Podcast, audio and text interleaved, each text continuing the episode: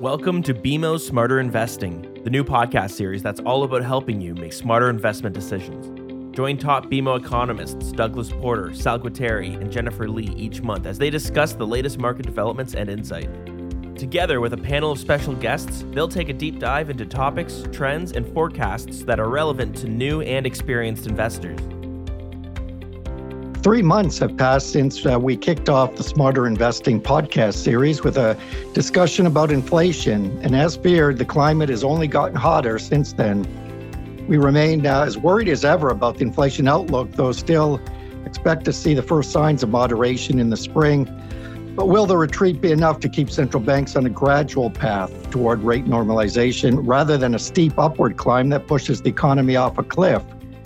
To discuss uh, the inflation and inter- interest rate uh, situation for the US, Canada, and Europe are Jennifer Lee, Ben Reitzes, and myself, Sal Guatieri.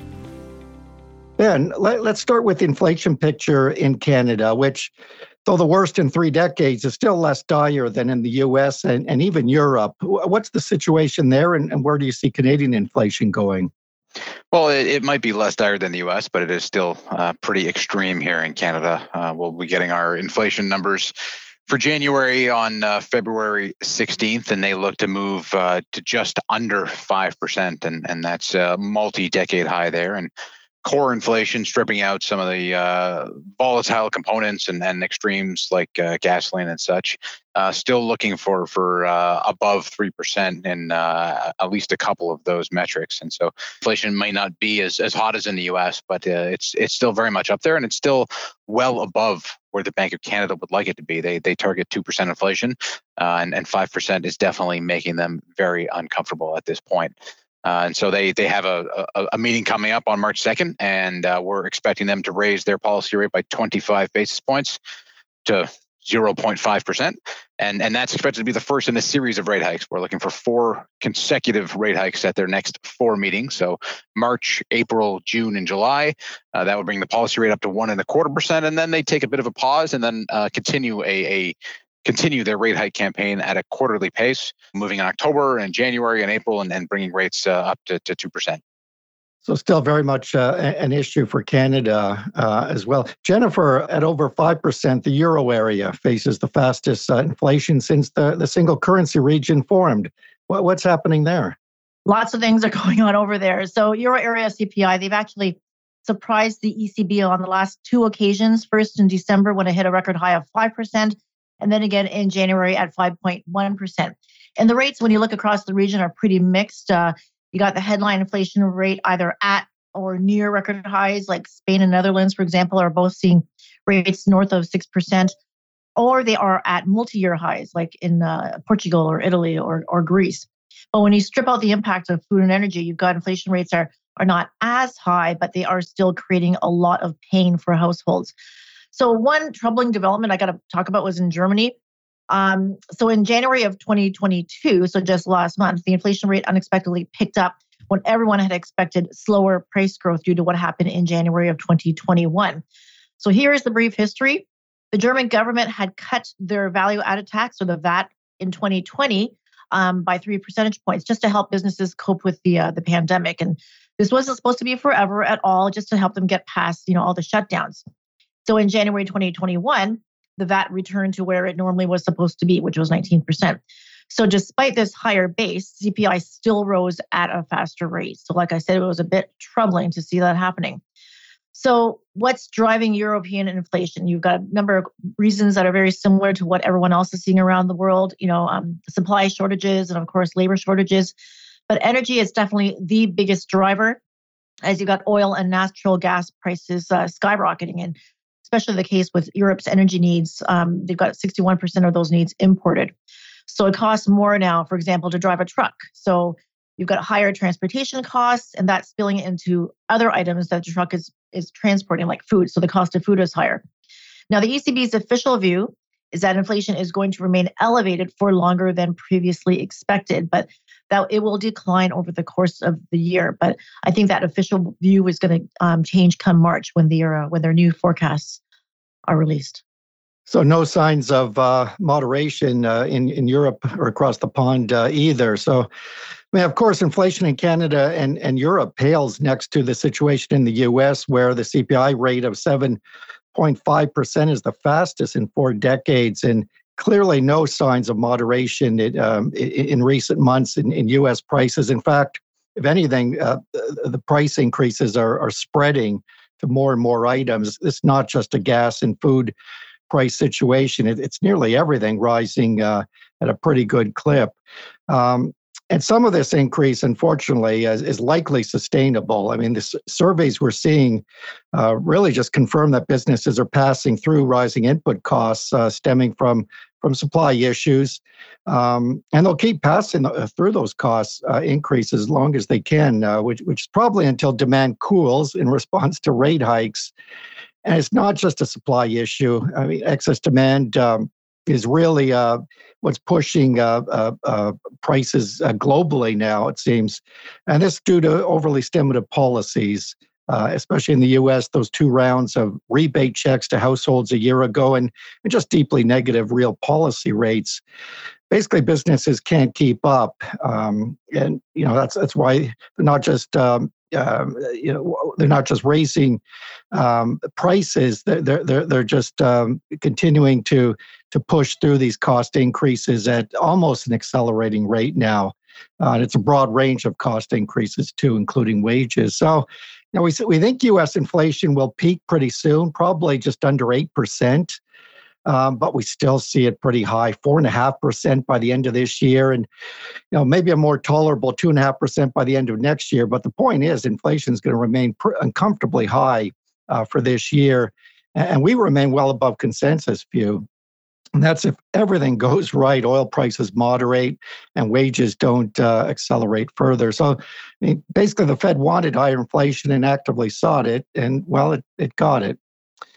Speaking of the Fed, there, has been a sea change shift in view at both uh, at the Fed and the Bank Canada, and finally acknowledging what many analysts, including ourselves, have been fretting about for months, and that's high inflation isn't just due to temporary factors like rising commodity prices and snarled supply chains, but to overly strong demand fueled by excessive policy stimulus.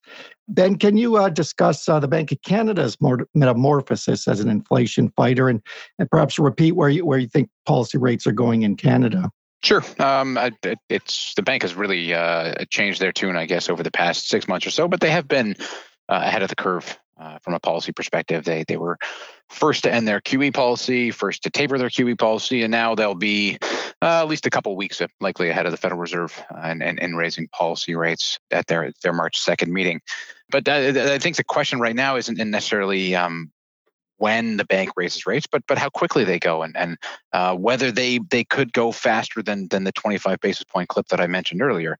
Uh, and that, that's been an active debate in the market. And, and uh, inflation, again, has been extremely hot, and, and it, it's likely to move above 5%, where, where it probably will peak at some point in the next uh, few months or so. But uh, you're, you're talking inflation well above the Bank of Canada's 2% target. And uh, the question and, is whether they can go 50 basis points at a meeting. Uh, and that there there is some of that priced into the market at this point, and uh, we don't believe that they will move 50 basis points. The bank has made it pretty clear they want to be a source of stability, a source of certainty, uh, and, and, that would not be consistent with that kind of surprise move. Uh, and that, that's a little bit of a d- departure from from uh, the prior governor uh, when, when, Governor Poloz was in charge at the bank.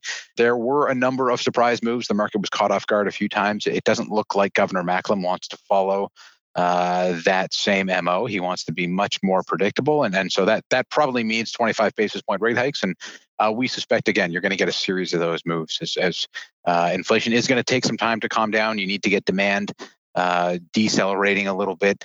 Uh, the housing market is also a big concern for the Bank of Canada. We got uh, January housing numbers uh, on on Tuesday morning on, on the 15th of February, and, and they were really very strong uh, home prices rising 28% year over year, and a number of cities seeing gains in the 30 or even 40% range uh, from a year ago. And uh, looking at the charts, you can see a number of ho- uh, cities have seeing their prices go parabolic, which is is is not not a healthy sign at all. Uh, prices just should not be rising at that uh, at that type of pace. And so, uh, all the, all those things reinforce the fact that Bank Canada needs to push rates higher. And so, uh, we have four rate hikes in the next four meetings, and and and then the bank moving to a quarterly pace after that.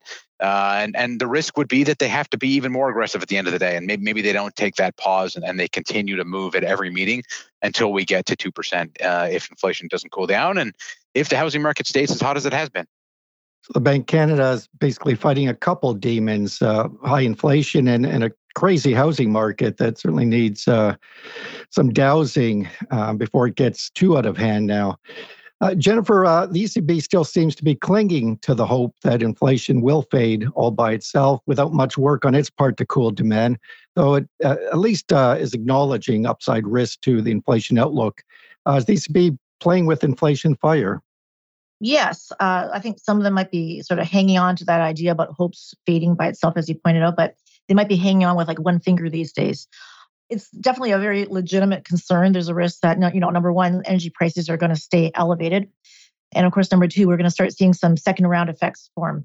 You know, when you have consumers, you know, they have high inflation ingrained in their minds. You know, it costs a lot more to fill up your tank these days or heat your home or feed your family. And that can drive inflation expect- expectations up, up like away from the target. So now on that second point, the ECB has been saying that it is not seeing a lot of these second round effects just yet. And when it says that, it's because it's looking at core prices and how they're faring, and just as an indication of medium term price developments. And so far, uh, uh, core prices recently have turned a bit lower from 2.6% to 2.3%. But it's still still definitely worried about that whole wage price spiral forming when you've got higher demands from unions when they're getting ready for their wage negotiations or from any normal worker who's negotiation negotiating their own pay. But again, wages in Europe, by the way, are not as pressured as they are in the US. And I think it just comes down to how the labor market was handled during the pandemic. And that's allowed the ECB to be more relaxed. For those who can't see me, I'm using my air quotes, more, more relaxed than the US. Europe right now, the uh, the jobless rate is at a record low of 7%, but average hourly wages are up about 2.3%. And you can compare that to the US, where wages are up 4.5%. And I think, again, that's because of all those furlough programs that the various European governments rolled out during the pandemic. So their pay and their jobs were buffered during this time. But the longer um, inflation remains above that 2% target, you have to imagine that workers are going to demand bigger pay increases just to preserve their spending power. Now, back in December, the ECB was talking about inflation rate and how it's going to likely average 3.2% for 2022. Um, and that was up already from its September forecast of 1.7%, which sounds extremely, extremely low at this point. Um, but that forecast is for sure going to be revised higher in March and is likely going to be um, done so for 2023 as well. So the ECB uh, may need to raise rates at some point, but just it, it, the pressure doesn't seem to be as intense as uh, as either in Canada or uh, in particular the U.S. And, and my sense is, or our sense is, no central bank will likely have a tougher time taming inflation uh, this year than the Fed. I mean, because U.S. inflation is already one of the highest among uh, advanced uh, economies. And as you mentioned, Jennifer, uh, the, the, labor market situation is notably different in the U.S. than than in Europe and even in Canada. It's, it's much tighter by according to our in-house uh, uh, labor market slack measure, it's it's the tightest on record. Um, and that's why we're seeing wage growth um, running at least two percentage points faster in the US than in Canada. Um, and the US economy still has pretty good momentum. I mean, we saw that in the stellar January jobs report, d- d- despite Omicron. Uh, and I think for the Fed now, the problem is, um, you know, it has to deal with these lagged effects of interest rate increases in cooling the the economy, which means it may need to move pretty quickly or more aggressively than it would like to just to uh, see that cooling starting sometime this this year. And it, and of course, it's starting to raise rates from these very low, this very low starting point where. It, by our estimates, uh, U.S. monetary policy has never been more stimulative, uh, at least since the mid 1970s, and that's not even counting QE that's in place now and, and was not half a century ago. So the Fed may need to run pretty fast to uh, to catch up with inflation. We do anticipate 125 basis points of increases this year, 100 more next year up to uh, 2.4%. But you know, much like inflation, uh, the risk for rates is, is to the upside. We judge as probably nearly even odds of a 50 pointer in, in margin. That may not be the only 50 pointer that the Fed would need to, to pull, pull to uh, tame inflation. But a 50 pointer isn't a done deal that, though yet, right? Oh no, no, no. It's yeah, we're still looking at a series of quarterly rate moves from the Fed, but start it, it's it's pretty close call whether they do move uh, 50 points uh, in March. It'll come down to the next set of uh, job and CPI reports. If they're as strong as the last uh, uh, the January numbers, uh, it's quite possible the Fed may need to pull out that bigger gun. So, how about um, longer term interest rates? Uh, we've talked a lot about policy rates and that. How about longer term interest rates? Uh, will they rise as fast as, as policy rates? That's a, that's a great question, Sal, uh, and, I think one that that uh, is is very much on the market's mind. Uh, what we've seen so far is, is they've they've been relatively restrained. If if you consider the fact that 30-year uh, bond yields in Canada are at 2.2 percent and and 2.35 percent in the U.S., when inflation is at nearly 5% in Canada and, and over 7% in the US, uh, you're dealing with sharply negative real rates at the moment. So I wonder anyone is willing to buy long-term bonds at the moment, but uh, they are, and part of that is is a relative value uh, proposition. And you look at uh, North American bond yields compared to Europe, for example. German bond yields are, are just 54 basis points, so uh, much much lower. In the UK, they're about one and a half percent, and uh, in Japan, they're 90 basis points. And so you're looking for uh, yield, and, and, North America is one one of the places you can find that. Uh, and then on top of that, you have the fact that the, the, the Fed and the Bank of Canada own a whack ton of bonds. So the fact that they own just such a large percentage of the market is, has helped contain the upside risk for yields, at least so far. That could very well change if inflation really stays persistent and, and stays a little bit stickier. Maybe longer term inflation expectations change, but uh, we're not there quite yet. It's interesting you mentioned Japan, Ben, because you know that's one central bank that is absolutely digging in their heels and saying we are not doing any tightening anytime soon. And you know their yields have also been uh, rising at the long end, just um, in concert with everyone else. And the Bank of Japan had to throw in you know a lot of funds uh, uh, earlier this week just to keep the 10-year yield um, from straying too far from its target of you know about 0.25 percent or whatever. Um, so that's one one standout I think for all the central banks.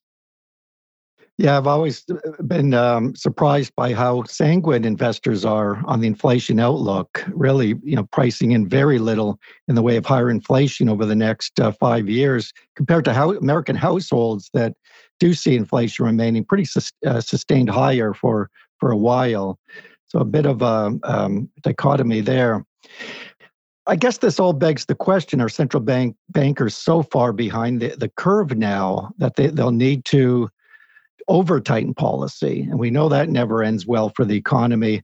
Uh, and this is a fear that um, several high profile analysts have have, been raising recently. What are your views uh, there? Uh, well, that that seems to be what the market thinks. If you look at the the shape of yield curves and, and where forward rates are, uh, the market's expecting rate hikes over the next uh, couple of years, and then rate cuts thereafter. There's some some curve inversion there, and so that the only reason you'd have those kinds of of, of rate cuts are because the economy is is probably in, in not in great shape. And so that is clearly where the market is currently headed. And that's another reason why you have the the, the long term interest rates being where they are is is uh, just a lack of faith in the in, in, in the market that inflation is going to stay elevated and uh, at the same time faith that the Fed is going to tighten sufficiently to contain those inflation risks. Uh, so you put all together, you get low, lower long-term rates and and kind of a, a, a bit of a hump in the front end of the yield curve. And uh, whether that's where we end up, I, I don't know at this point, but it's uh, it's certainly a risk and seems to be the market's base case at the moment. Just like quote Bank of England Governor Bailey, you know, uh, the market's also expecting a lot of interest rate hikes, aggressive hikes from the Bank of England as well. But he's he basically said, look, you know, we are we need to tighten because we need to rein in inflation, but we are not tightening because the economy is roaring away. You know, we we're do, doing it because uh, because again of inflation. So I think, you know, if he's going to walk his talk, you know, he's not going to be on a one way path to, uh, to, to higher rates. So overall, it looks like investors uh, are sanguine on inflation because they think the Fed will do its job, and but unfortunately, will may need to over tighten and the risk of, of pushing the economy into the tank. um, hopefully it doesn't come to that. Maybe they, they will uh, manage this, uh, you know, that coveted soft landing. Uh, not a great track record in the past, but um, maybe this time will be a, a, bit different. I guess what we can do is just um, end on um, uh, uh, um, wrapping up just some of the uh, implications, I guess, or tips for consumers and investors uh, that are now you know having to wade through this potential minefield of inflation risks. And I guess a few things come to mind. One, I mean, households may need to re-examine their budget um, if, inflation and interest rates, um, you know, especially if interest rates go higher than we anticipate. You know, look back, look at you know cutting back on items that perhaps are not rising sharply in price. Uh, while switching to to those goods or services that are either holding steady or becoming cheaper. They're few and far between, but uh, you know, there's always, uh, or generally always substitutes. And of course, maybe a good time if rates are going up to repay debt if possible, and perhaps lock in uh, loans. Just based on our uh, forecast for the Bank of Canada right now, as far as uh, taking out a five-year fixed versus five-year variable mortgage rate, it's you're pretty well indifferent based on our forecast. The five-year fixed rate um, is just over three percent. Five-year variable rate is about half that fixed rate, uh, but it could rise pretty quickly if the Bank Canada moves 175 basis points by next spring, as as we anticipate. Um, now, I mean, if you're worried about inflation uh, and you think rates could go up uh, a lot faster than what we're projecting, and if, if you're going to lose sleep over that, then maybe uh, it would be time to lock in. And of course, for investors, um, always wise, I guess, in a rising inflation environment to, to take a look at inflation protected notes. Equity investors are bracing for a period of volatility um, during in this early stage of the tightening cycle. I mean, U.S. stocks are pretty well following the, the historical playbook of correcting um, you know, the eight to ten percent range uh, in the early stages of, of a tightening cycle. Uh, so nothing too unusual now. But investors, you know, if, rates are, are going up uh, faster than anyone anticipates because inflation is remaining stubbornly high, may you know want to lean more towards defensive or dividend-paying stocks because they um, become a little more important than, than growth stocks in a rising uh, interest rate climate.